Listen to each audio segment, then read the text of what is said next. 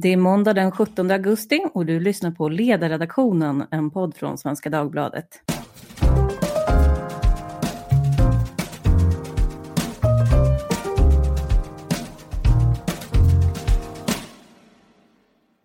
Jag heter Lydia Wåhlsten och idag så ska vi prata om Sveriges kanske mest omskrivna kriminella nätverk, Dödspatrullen. En grupp unga somaliska män från Järvafältet som trots att de inte ens har fyllt trettio år har ett tungt kriminellt förflutet. Bland annat misstänks de ha mördat på kontrakt i flera år. Men nu verkar det som att nätverket ligger lite i spillror. Fem personer står åtalade för ett dubbelmord i, i Danmark. Och eh, två andra har åkt fast i en knarkrazzia i Spanien. Och det här gör ju att våra olika rättssystem mellan Danmark och Sverige nu jämförs. Bland annat har Moderaterna varit ute med Kristersson och Forsell och sagt att eh, vi måste lära av Danmark som inte har straffrabatt och också har möjlighet att bestraffa gängkriminella hårdare än andra. Det här är något ni känner igen från den svenska debatten kanske. Frågorna vi ska avhandla idag är därför: vilka är de här dödspatrullsmännen? Vad är det de står åtalade för? Och är det verkligen så att dansk lag är så mycket striktare än svensk? Och hur i så fall? Med mig för att prata om det har jag Svenska Dagbladets reporter Frida Svensson som har skrivit långt om Dödspatrullen bara här i dagarna. Hallå Frida! Hejsan, hejsan! Här har vi också Expressens Fredrik Sjöshult som kommer att vara på plats i Danmark för rättegången de här dagarna. Hej Fredrik! God dag, god dag. Sen har vi fått hit en politiker som ska stå till svars. Benjamin Dousa, du är stadsdelsnämndsordförande i, i Järvaområdet och där Dödspatrullen härjar. Så vi tänkte höra vad du har att säga till ditt försvar. Och till sist, apropå försvar, så har vi juristen och Advokatsamfundets tidigare ordförande Bengt Ivarsson som ska guida oss genom rättssnåret. Hallå Bengt! Hej, hej! Frida, jag tänkte att du ska få börja och säga, vad är Dödspatrullen för någonting? Ja, du förklarade ju det ganska bra här inledningsvis, men det, det är ju då ett, ett utav de kanske mer kända nätverken i, i Stockholmsområdet med, med Järva som bas. Eh, det består av, av en kärna kan man säga, eh, av fyra män som är ja, men idag runt, runt tjugotvå, tjugotre, tjugofyra år gamla. Och de började sin kriminella bana som väldigt, väldigt unga helt enkelt. Och sen så har de en, en svans av yngre, eh, yngre killar också från samma område, Rinkeby-Tensta, som eh, i de allra mest eh, dramatiska fallen här så har det ju också lett till att att man har mördat eh, för deras räkning så att säga. Att i den här konflikten då som har varit i Järvaområdet mellan framförallt då Dödspatrullen och Shottas så har ja, men sextonåringar varit både mördare och eh, offer. Och eh, hur kommer det sig att just den här grupperingen är så pass omskriven? Är det Sveriges värsta eller vad?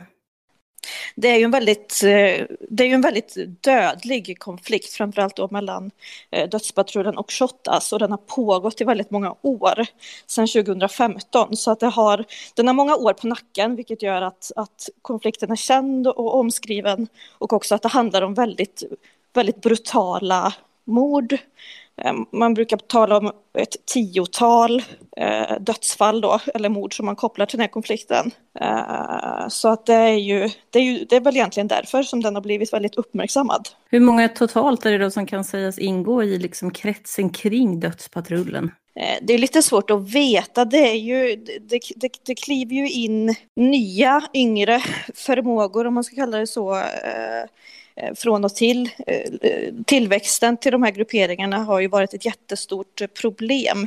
Men jag tror eh, polisen i Norrort har pratat om att i Shottas och Dödspatrullen att det är ett trettiotal individer. Och Fredrik, jag tänkte höra om dig. För att förra året då skrev Frida att det var tjugo unga i det här gängkriget som har fällts för trehundratrettio brott. Det var narkotikabrott, vapenbrott, rån, misshandel, våldtäkt och mord. Och du som bevakar det här, hur förklarar du att många ändå kan vara på fri fot fortfarande? Alltså det har ju varit väldigt svårt att klara upp det här tiotalet mord som, det, som har varit aktuella. Det får man säga. Det här är ju gäng, det finns en utbredd tystnadskultur. Men jag måste också säga att man blir lite bekymrad över polisen för det handlar ju om ett antal identifierade individer som man uppenbarligen inte har full koll på, och där, det finns en del övrigt att önska där, skulle jag säga. Och på intäktssidan då, är det narkotikan som gör att de överhuvudtaget kan snurra sin verksamhet? Är det det som är motorn i det här? Eller vad är det, motorn heder? Eller hur ska man se på det? Alltså de, de här killarna, framförallt ledargarnityret inom Dödspatrullen, har ju varit väldigt måna om att visa upp att de lever en lyxig livsstil. Det, det har varit mycket sociala medier, det har varit resor till Barcelona. Det finns mycket sån dokumentation. Och det är frågan om de där pengarna har kommit. Hittills har det ju tidigare sagts att det här ska handla om att de är så fruktansvärt duktiga på att utföra beställningsmord, men hittills har det inte varit så att de har dömts för några sådana. Det behöver inte betyda att de inte har gjort det, utan vad som visar sig på senare tid är att de har ju, de har ju då avslöjat sitt antal stora narkotikahärvor. En som handlar om ett tjugotal kilo amfetamin, där dömdes två av ledarna, och så nu sitter ytterligare en ledare häktad nere i Spanien för narkotikahandel. Så det är uppenbarligen så att det finns narkotikahandel, och det är där pengarna i första hand kommer ifrån. Och vem är det som köper all den här narkotikan då? De har ju langare längre ner i ledet, och, och eh, vi kanske kommer till längre till eh, Dousa senare ute i, i Järva, men det har ju sett, man har ju sett i den stora utredningen som handlar om tjugo kilo amfetamin, att det, det var ju handel med kilo över hela Stockholmsområdet. Det var också så, vilket jag tycker är extra allvarligt, och det tycker jag är intressant att peka på i detta. Det var ju så att två stycken femtonåriga kurirer eh, skickades till Göteborg för att sälja narkotika. De hade med sig ett, ett drygt kilo narkotika till Göteborg. Och det visar också att de här gängen utnyttjar ungdomar som då eh, kan utnyttja straffrabatt när de kom, det kommer till domstol. Men också att de ser upp till, till ledarna och gör som de säger. De här skulle då bli så kallade top dogs i det hela. Och det där är ju en, en fruktansvärd utveckling när man verkligen går och uh, rekryterar de här barnen som, som, som kurir, narkotikakurirer i det här fallet. Är de mest verksamma där i det här Järva-området kring Rinkeby-Tensta, eller, eller verk, är de verksamma mer på flera ställen i staden? Sverige. Så har det varit hittills. Det finns kopplingar ner till Malmö och uh, lite av den kriminella konflikten där. Men, men det har varit så att det här handlar främst om, om Västerås och Järvafältet och de orterna runt omkring där. Det har, det har inte varit så att de har haft speciellt mycket allianser söder om Stockholm. Det har varit ganska mycket så att gängen har varit uppdelade utifrån olika ja, tunnelbanestationer, om man får säga så. Frida, allting ska ha börjat med ett rån mot Forex. Eh, att det här tidigare skulle ha varit kompisar då, och sen var det någonting som gick fel. Vad var det som hände? Eh, ja, man bruk, när man ska prata om så här, konfliktens ursprung, så brukar man nämna det här Forex-rånet. Eh, och det var och några som inte fick vara med på det knäcket som då ska, ska ha velat eh, hämnas. Och det var en, en ung kille som blev mördad, och det ska liksom ha varit starten på att det bildades två sidor, kan man säga. Men där man ska komma ihåg att många av de här yngre, väldigt unga killarna eh, som går in i den här konflikten med, med full kraft, de kanske inte har ett band till de som var med från start, om man säger så. Så att den här konflikten har pågått så att slänga att den lite grann, tror jag, lever sitt egna liv. Nu fick jag en bizarr parallell i huvudet till den stora muffkonflikten. Den ska vi inte gå in på, Benjamin, men det är lite samma sak att man har fått ärva sina, eh, sina falanger helt enkelt. Men en sak under det där rånet i alla fall, det var att man gick in med en automatkarbin. Jag kan inte mycket om vapen, men jag tänker att det är ett ganska grovt vapen. Och då undrar man ju, vem är det som förser dem med de här vapnen?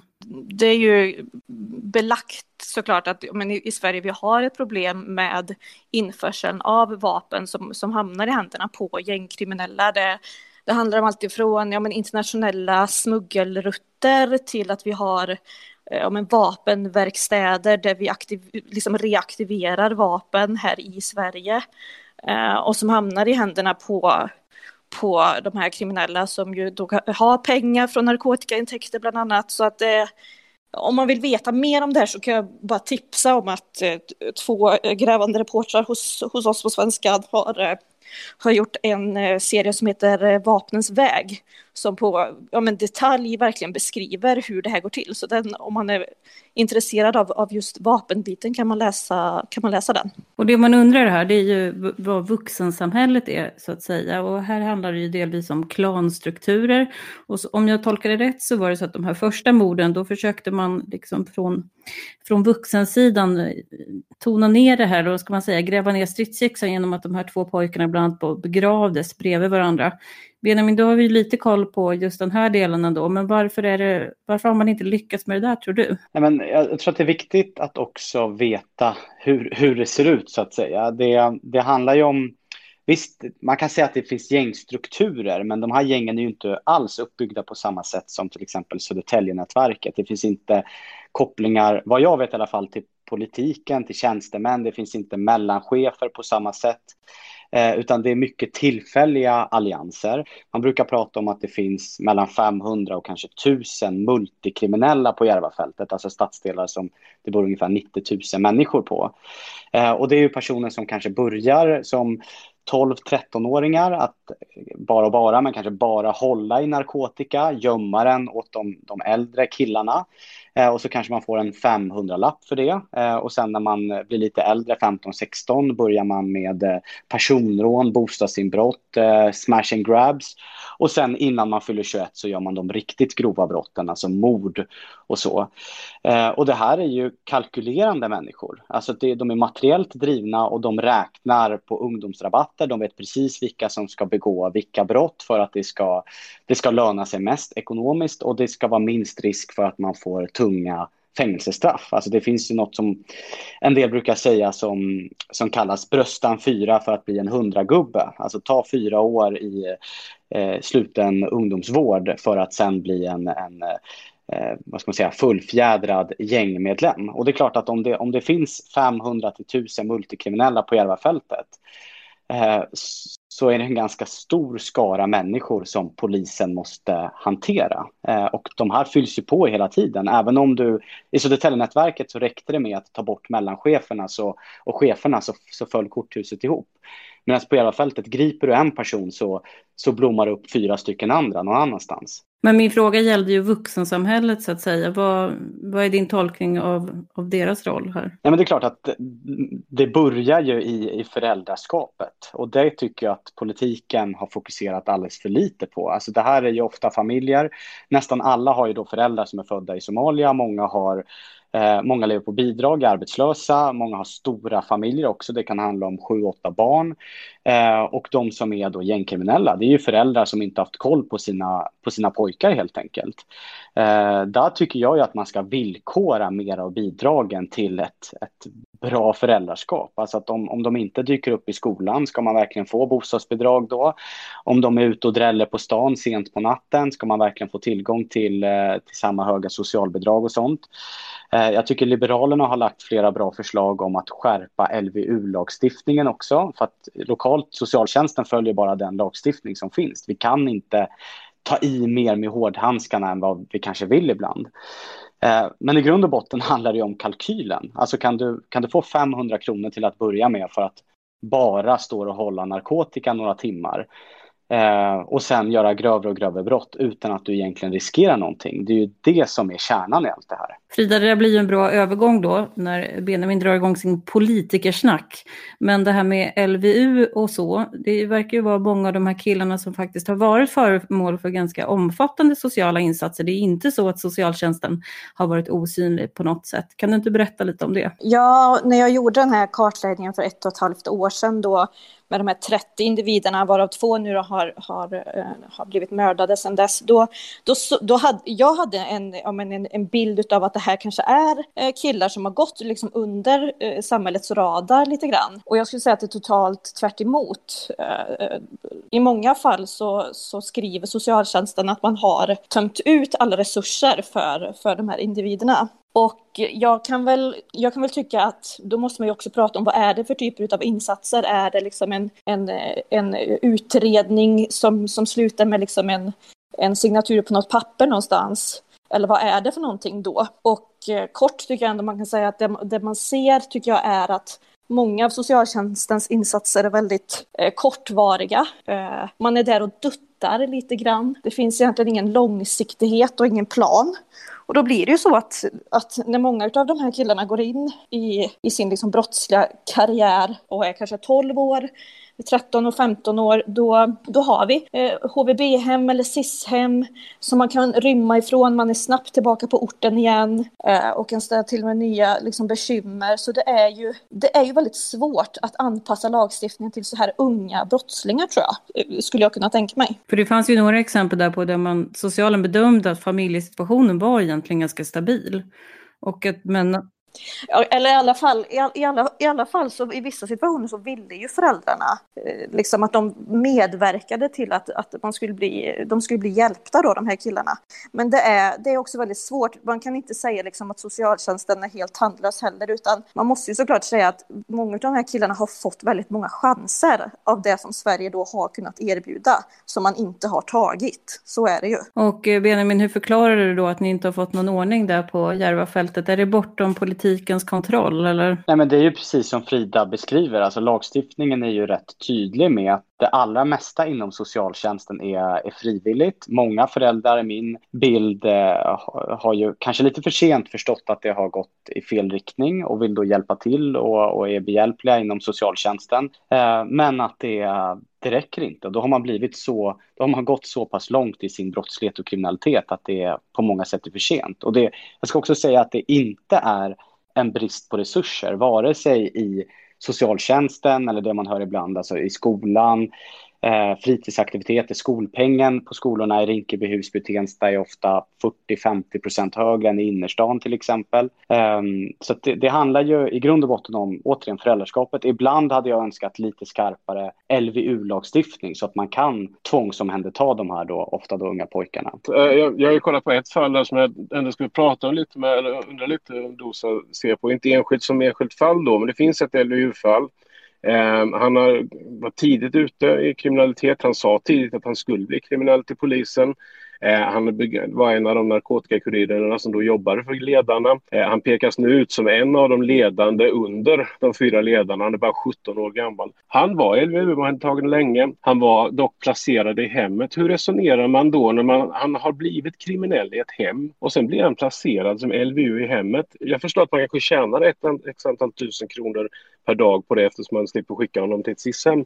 Men, men, men, men jag kan inte förstå att man tror att man kommer till rätta med honom, och det gjorde man uppenbarligen inte. Så det här L B U i hemmen, det är jag starkt ifrågasättande till efter att läst fler fall än honom då. Det finns exempelvis en vansinnesföraren som körde ihjäl en familj i Bandhagen som också var ute för L B U i hemmet länge. Där kan jag inte förstå hur man resonerar. Du kanske kan göra den här skillnaden också mellan de här två typerna av hem, Fredrik, så att alla är med på det. Ja, alltså låsta hem som är väldigt, som är väldigt dyra, alltså S I S-hem då, att man, att man blir placerad där och det blir helt andra insatser än, än om man placeras som L B U i hemmet och kan fortsätta dra runt då, som han har gjort, begått nya brott, nya brott hela tiden, och då till och med under den här perioden då han begick grova narkotikabrott. Mm. Benjamin, hur förklarar du det här politiskt? Ja, alltså, jag förstår verkligen som lyssnare att man tycker att det är absurt på många sätt, och i ärlighetens namn så är det ofta just det. det. Jag ska säga det att det handlar aldrig från vårt perspektiv om pengar, utan pengar finns. Pengar finns i överflöd för just den här typen av, av insatser. Eh, så det, det är inte brist på pengar, även om L V U-placeringar i, i andra städer är, är, är mycket dyrare, precis som Fredrik säger, utan det handlar ju om att lagstiftningen är formulerad på det sättet. Alltså att man ska i så stor utsträckning som möjligt se till och säkerställa att barnen får vara med, med sina föräldrar. Eh, lagstiftningen är ju också skriven utifrån ett, liksom ett Sverige som, eh, som inte ser ut som det gör idag. Eh, den här typen av, av liksom riktigt grov kriminalitet i ganska stor skala bland unga människor. Det är inte, det är inte utifrån det perspektivet som lagstiftningen är formulerad. Vi ska gå vidare och prata om, om det som har hänt nu då, och den här processen som pågår i Danmark dit du är på väg, Fredrik.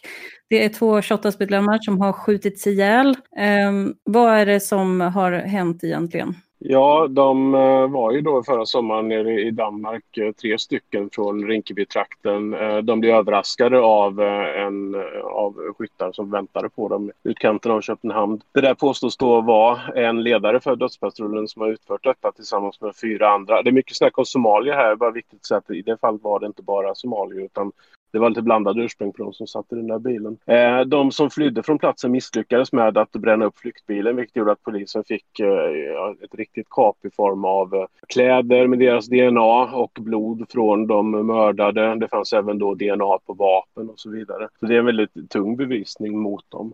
Och här är också, det ska bli intressant att höra lite då, så här, här finns det också då en, en, en intressant politisk aspekt på detta. Det talas om avhoppare. En av de mördade ville hoppa av. Han försvann till med en liten process kring det här för att han skulle få stöd, för han fick inte avvaparstöd. Och det där tycker jag, förutom att det är ett fruktansvärt dubbelmord givetvis, så sätter det fokus på vilket stöd får de här personerna som vill lämna gängen. Och vad händer då, som i det här fallet, när de inte får avvaparstöd? Men det var fyra personer också som utlämnades då från Sverige till Danmark, eller hur? Ja, ledaren greps i Århus efter några dagar. Man kunde, danskarna har ganska bra system för att följa exempelvis vägkameror och bilar på det sättet. Han greps i Århus ganska snabbt, delvis med hjälp av källinfo också. Och sen var det ytterligare fyra stycken då som lämnades ut. Två av dem var då, två av de misstänkta var sjutton år vid tidpunkten för mordet, så de är väldigt unga och så täckte det väldigt länge sedan dess. Men du som följer dansk debatt, misstänker jag då, är det samma debatt där som här fast tvärtom så att säga, att eh, Sverige har väldigt milda straff? Danmark har ett väldigt stort eh, fokus på gängen, och det där sträcker sig, jag tror det tjugohundraåtta tjugohundranion hade de en, en, en En, en eskalerande situation med väldigt många skjutningar, framförallt koncentrerade kring Norrebro i Köpenhamn. Och då tog man fram ett bandepakke, som man säger, en, en gänglagstiftning som på olika sätt skulle slå tillbaka mot gängen. Och det jobbar de med fortfarande. De har dock väldigt många gäng, fast gängen skiljer sig lite åt. Det är väldigt mycket västgäng, eller åtminstone t-shirtgäng. Alltså man kan, de är väldigt självmarkerande vilka som vilka är med i gängen. I Sverige så är det mer löst sammansatta nätverk. Så det är ju en diskussion under rättegångarna. Men är verkligen Dödspatrullen, eller det som ibland kallas då tre M S T, är det verkligen ett gäng med danska mått mätt? Eller, eller kan man då ta ett svenskt gäng, ska de dömas enligt dansk gänglagstiftning? Men de har ett väldigt fokus på att bekämpa gängen i Danmark. Just det, men har Sverige dåligt rykte i Danmark straffmässigt så att säga? Det har inte varit en jättestor fråga. Jag tror att de är väl ganska nöjda med hur de, hur de jobbar i Danmark i vart fall, och de, och de rapporterar ju väldigt mycket, om man ser på dansk polis, danska åklagarmyndigheter, vilka framgångar som görs i kampen mot gängen, både vad gäller deras haschhandel och, men också vad gäller vapen och, och våld så att säga. Så det, och där kopplar man, man väldigt tydligt att an, ange att det här är ett brott som är, då är gängrelaterat. En sån här sak, Frida, som du skrev i din artikel, det var att en av de här killarna som var sjutton år när han greps och överlämnades till Danmark, när han blev införstådd med att Danmark har strängare lagar än Sverige och att han kan dömas som en vuxen, så skriver du att han bröt ihop och började gråta, för det är en polis som har uppgett det till dig då. Det här har ju tolkats som att de här brottslingarna räknar kallt med att man ska få en straffrabatt i Sverige. Är det, är det så polisen vill att vi ska tolka hans sammanklappning? Jag vet inte riktigt. Alltså det man kan, det, det man vet om just D P då som, som nätverk är att man ganska tydligt kan se att de systematiskt använder yngre personer som kanske både på ett sätt vill och, och liksom är redo att, att kliva in i det här, eller som, som känner att man inte har så mycket andra livsval eh, än, än att kliva in i den här konflikten och vill göra det, för de ser de här statussymbolerna och märkeskläderna och, och allt vad det är som de här, som de här äldre ju har i, de här, i den här ja, men utsatta förorten. Så jag, jag ser det mer som att det, det här återigen då kan bli ett exempel på hur ja, men D P har använt sig av betydligt yngre gärningsmän. Och då är ju frågan det här med hur den danska straffrätten ser ut egentligen. De här som var sjutton, man kommer yrka på dubbelt så stränga straff med hänvisning till det här att de tillhör ett gäng, men att de är under arton. Spelar det någon roll, Fredrik, eller... Eller gör det här i sig själv att de klassas som vuxna? Så vitt jag har förstått så kan de inte dömas till livstidsfängelse, men danska journalister som följer som den här typen av händelser hela tiden menar på att det skulle kunna landa runt en tjugo års fängelse för dem, med hänvisning till att det handlar om dubbla straff också. För de här andra tre som var över arton år, och här kan man säga att det finns ju ingen straffrabatt för unga vuxna under tjugoett i Danmark, det, det, så funkar det inte, utan de här andra tre hade det nog, om de döms så hade det nog blivit livstid i vilket fall som helst, eh, med tanke på att dansk, dansk rättspraxis är att, ja, för det första är det dubbelmord och för det andra handlar det om en skjutning på öppen gata, och det, det ser man extra allvarligt på i, i Danmark. Så där kommer det förmodligen inte spela någon roll om det blir några fällande domar, men för de här yngre kan det då bli rejält kännbart. Bengt, jag tänkte höra med dig, för det har ju varit en hel del diskussioner här i Sverige om det går att definiera vad som är gäng. Och eh, apropå då att man skulle ha t-shirtgäng i Danmark, att nätverken kanske inte riktigt ser ut så här. Och försvaret säger väl också det, att nej, men Dödspatrullen är inte ett gäng på det sättet. Jag vet inte hur de försöker leda det i bevis, men det försöker de väl göra. Men hur kan man definiera ett gäng? De här traditionella gängen, M C-gängen, har ju en struktur med i princip medlemsregister, vilka som är medlemmar och vilka funktioner man har. Och de gängen finns ju både i Sverige och i Danmark. Men sen har vi de andra gängen som kan vara kopplade till ett bostadsområde, till någon släkt eller till någonting annat, och där så kallade medlemmar går ut och in från dag till annan, och då är det väldigt svårt att avgränsa. Sen är det självklart någonting som åklagaren måste bevisa, att det finns en gängtillhörighet för att det ska kunna bli aktuellt med dubbla straff i Danmark. Och vi har ju också möjlighet i Sverige för åklagare att bevisa att ett brott har koppling till organiserad brottslighet, och då är det någonting som ska leda till strängare straff än vad som annars skulle vara fallet. Men om vi säger hypotetiskt att du är åklagare och ska bevisa att Dödspatrullen faktiskt är ett gäng, hur tänker du då? Ja, det lär ju inte finnas några medlemsregister eller någonting sånt här, eller tjusiga medlemskort inplastade som man har i plånboken eller någonting sånt, utan man måste få fram någonting eh, som visar att det finns den här kopplingen, inte bara att man är kompisar utan att man bedriver kriminell, kriminell verksamhet eh, mer eller mindre yrkesmässigt. Eh, och ibland kan åklagare bevisa det, ibland kan man inte göra det. Men det är självklart svårt i de här miljöerna med en tystnadskultur. Men hur skulle en bra bevisning kunna se ut?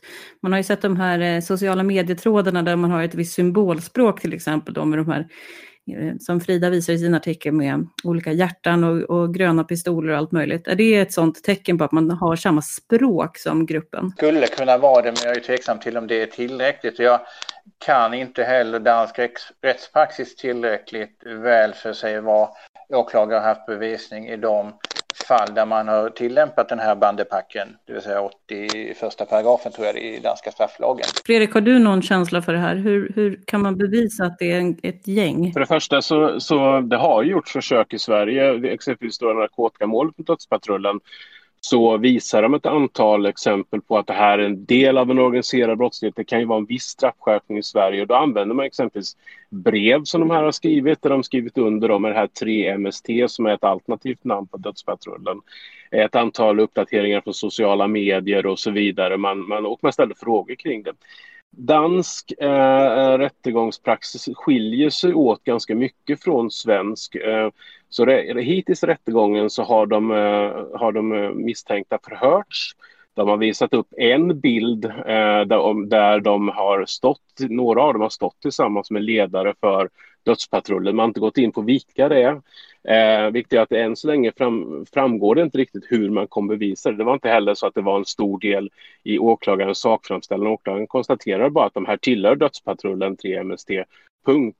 Men vad som kommer hända i fortsättning här då är ju att imorgon så kommer två svenska poliser, experter på eh, Stockholms gängkriminalitet. De kommer att förhöras. Och jag utgår från att det då kommer visas upp fler bilder och det kommer tillföras mer bevisning. Så har det varit hela tiden under den här rättegången. Exempelvis var det så att eh, åklagaren berättade i sin sakframställan att det fanns D N A på vapen eh, med D N A-spår från en av de misstänkta eh, i, i bilen. Det, att det hade hittats. Man sa inte heller att ledarens D N A fanns inne i bilen. Man sa först att det fanns utanför, och när han nekade att varit i bilen, ja, då drog man upp det D N A-spåret. Så det är så att hela tiden under rättegången här kommer det fram eh, ny bevisning. Jag skulle tro, de här svenska poliserna är ju experter, de kan ju allting av de här sociala medieruppdateringarna och varit med i de här utredningarna och visat upp brev tidigare. Så jag antar att det är sånt som kommer i, i den här löpande, i, i, i löpande underrättegången. Så det är ett, att man till exempel har funnits på samma bild eller så? Samma bild, man, vad man har skrivit tidigare. Det finns ju en uppmärksammad händelse eh, där en, en, en person från, från Shottas blir eh, utsatt för en väldigt grov förnedring och det döms till grovt olaga tvång. I den utredningen finns det mycket utredning om att det här var en del av gängkonflikten, att det då var Dödspatrullen tre M S T som, som attackerade honom, och under den själva förnedringen så säger man också att du ska vara tre M S T-bitch. Eh, och det, eh, kommer ju, det är också ett, ett, ett exempel att i närtid har funnits någonting som har hetat tre M S T. Det var ju så att ledaren under rättegången här i förra veckan som jag skrev om då eh, fick en fråga om ja, men vad är tre M S T? Han hävdade då att det var någonting, det stod för de tre musketörerna, och det syftade på att han och en man som har mördat gängkonflikten och en som sitter inne för grovt narkotikabrott, att de tre skulle varit en anfallskedja, en outstanding anfallskedja i tolvårsåldern. Och det där kommer ju åklagaren kanske vilja slå hål på för att visa att det inte riktigt stämmer med tanke på vad som har sagts senare. Om vi ska vara lite psykologiska då, hur bedömer du den här gängledarens attityd? Är han kaxig eller, eller börjar han mjukna? Ja, min, mitt intryck var att, att de är vana vid svenska domstolar och svensk rättegång, och mitt intryck var att de blev ganska tagna på sängen om hur, av hur den danska åklagaren, hans processföring, att han framförallt överraskar då gängledaren med att, att ditt D N A finns inne i bilen. För det är ju sånt som i vanliga fall i Sverige så läser de, så nekar de i förhör, läser de hela polisutredningen och så lägger de fram en friserad eh, berättelse i rättegången. Ibland funkar det, ibland funkar det inte. Men i det här fallet så fick de inte den möjligheten, och det skapade en del irritation tycker jag. Ja, det kan man ju förstå från deras sida så att säga. Jag tänkte fråga dig Bengt, för det här handlar ju om rättssäkerhet. Det går ju åt två håll. Å ena sidan kan de ju prata ihop sig väldigt mycket, och i vanliga fall kanske på en viss nivå av brottslighet så försöker man hålla Eh, människor separata så för att de inte ska kunna ta del av varandras berättelser och sen synka sig samman. Å andra sidan här så sitter man då i skarpt läge och så kommer åklagaren med ny bevisning eh, som man inte har haft möjlighet att förbereda sig på då. Hur, hur ser du på det här? Det är ju egentligen ingenting som jag gillar, för jag tycker att kokten ska på bordet. Eh, för det måste ju finnas möjlighet för försvaret att åberopa motbevisning, och det kan ju innebära att ska försvararen få utrymme till det så får man ta en paus i huvudförhandlingen för att försvaret ska få möjlighet att göra det. Eh, att det sen kommer fram ny bevisning i en rättegång, det kan hända. Det hände, vet jag, vad det gäller det stora Södertälje-nätverket, att där kommer ju löpande nytt material in i rättegången, och det händer inte så sällan annars. Det kan vara N F C som är långsamma med att lämna resultat eh, här i Sverige i vanliga rättegångar där det kommer när man väl påbörjat huvudförhandling. Men det här att man ska tjuvhålla på någonting, det ogillar jag. Tycker man ska fightas med blanka vapen. Men ser du någon fördel med den här processen då, om det nu är så att man är väldigt drillad i att så att säga förhandla om sin egen berättelse? Det är en fråga med trovärdighet också. Ändrar man sin version allt för mycket, eller man kommer med uppgifter i ett sent skede som inte har funnits tidigare, då är ju kanske trovärdigheten inte så stor vad det gäller de uppgifterna. Det man kan säga också vad det gäller i Sverige, för det har varit en diskussion att om man får åberopa vad som är sagt i förundersökningen, det får man lov att göra i Sverige också, om det är så att den misstänkte vid huvudförhandlingen berättar annorlunda eller inte vill yttra sig. Eh, sen kan det ha olika högt bevisvärde, och där skulle jag vilja säga att där brister svensk polis i att dokumentera och genomföra förhör. Eh, sitter man med lerat block och trubbig blyertspenna och skriver ner, då blir inte bevisvärdet så högt. Hade man använt videokamera istället och spelat in förhören och sett till att det finns eh, något förhörsvittne med, då hade bevisvärdet blivit högre. Du menar att det, det är blyertspenna politiken som råder nu, eller? Alltså det skulle jag säga majoriteten av de förhör där jag sitter med.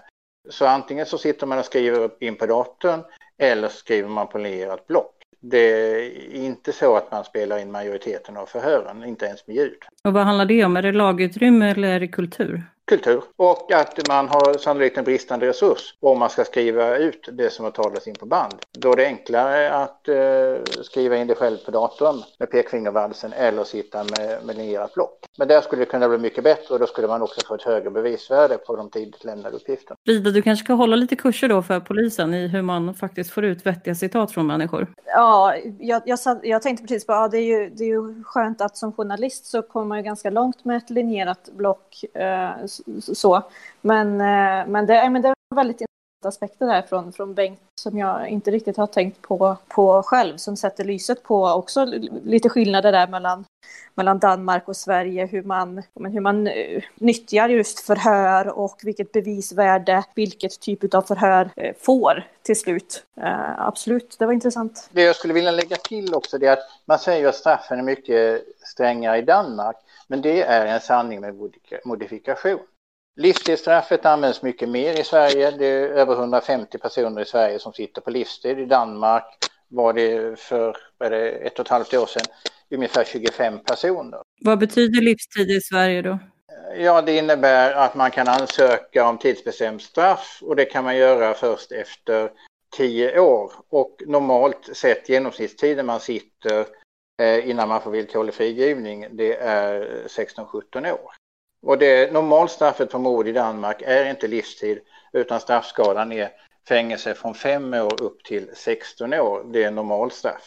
Så du vill att det ska modifieras när man pratar om hårdare straff? Då har vi det kvar det här med ungdomar då, att de faktiskt kan straffas hårdare än i Sverige. Det ligger ju ändå kvar. Ja, det är inte riktigt sant det heller, för att för det första kan man få halvtidsfrigivning i Danmark och det kan man inte få i Sverige, utan här blir det två tredjedels frigivning. Och sen har man bestämmelser också att ungdomar mellan femton och arton ska man ta hänsyn till ungdomen både när man bestämmer påföljd och när man mäter ut straffet. Så det finns redskap även i Danmark, men de kommer i ett annat led. Så därför är det svårt ibland när man jämför det danska och svenska systemet. Och det leder mig till den näst sista frågan, och det är vad det sannolika utfallet kommer bli av den här rättegången. Nu är det ju fem personer som står åtalade, så det blir lite mastigt att säga för dem alla. Men Fredrik, generellt, vad tror du att det här kommer landa någonstans? Jag tror att för de tre vuxna så tror jag det blir livstidsfängelse med tanke på de försvårande omständigheterna som är både dubbelmord, skjutning. Sen är frågan om man då kommer kunna använda gänglagstiftningen. För de, för de två sjutton-åringar där så får vi se. Men det lär ju inte bli som i fallet med pizzeriamördaren i Rinkeby, som i Sverige fick tre års sluten ungdomsvård. Ett straff som man nu är på rymmen ifrån. Utan det lär ju bli betydligt tuffare. Men om det sen blir att man kan använda gänglagstiftningen, då återstår det att se.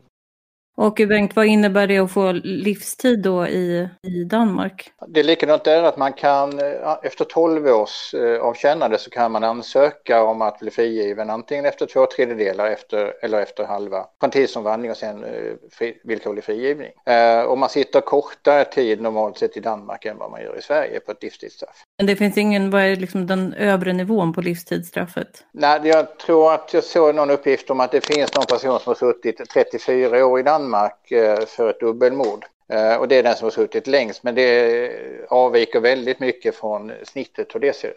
Frida, eh, kommer det betyda någonting om de här människorna fälls, eller fylls det bara på underifrån? Det skulle ju vara en väldig seger för polis- och åklagarsidan om man når hela vägen. Sen får vi väl se hur enkelt eller svårt då det blir att att kunna reda ut vem som gjorde vad här egentligen när det är fem stycken Eh, åtalade. Eh, så det ska bli väldigt spännande att följa nu fortsättningsvis. Sen så är det ju som, som jag var inne på innan, just att vi har vi har ett väldigt stort problem med tillväxten in till de här kriminella nätverken. Eh, det är, det är liksom, det är ju en, det är en sorg att vi har så här unga personer som är men i tretton-årsåldern som, som är, är redo att kliva in och ta någons plats om någon blir fälld eller, eller men, dödad helt enkelt. Så det, det är ju verkligen en utmaning som, som kvarstår oavsett vad som händer i, i just det här specifika fallet. Jag tolkar det som att du är milt skeptisk att även om de här människorna fälls så kommer det finnas fortfarande beundrare ute på gatan som kommer att leva i deras minne. Benjamin, du som bor där ute, spelar det någon roll om de fälls? Mycket liten. Alltså de här... Den här yrkeskriminaliteten, det är som ogräs. Man, man får bort några stycken och så växer det upp eh, fyra, fem nya. Så att jag tror att det har väldigt liten betydelse, tyvärr, för, för kriminaliteten på Järva. Och eh, jag tänkte köra en runda på slutet, ja eller nej. Ni behöver inte motivera. Eh, och det är om ni håller med Fredrik då, för att han skrev i en text i Expressen eh, att eh, på punkt efter punkt framstår svensk behandling av kriminella gäng som en bullerby tillvaro. Ja eller nej, Frida? Uh, oj, uh, alltså jag är ju inte krönikör så jag kan inte slänga mig, eller slänga mig, det, lät ju, det var ju elakt sagt. Men jag, jag, jag får försöka att hålla mig till vad jag kommer fram till i mina kartläggningar och intervjuer. Så jag, jag, jag kan inte vara så bjussig som, som en enkel nyhetsreporter. Jag säger en ja på dig då, Bengt. Nej säger jag, och det säger jag av det skälet att straffen i Sverige och Danmark skiljer inte så mycket på det här området.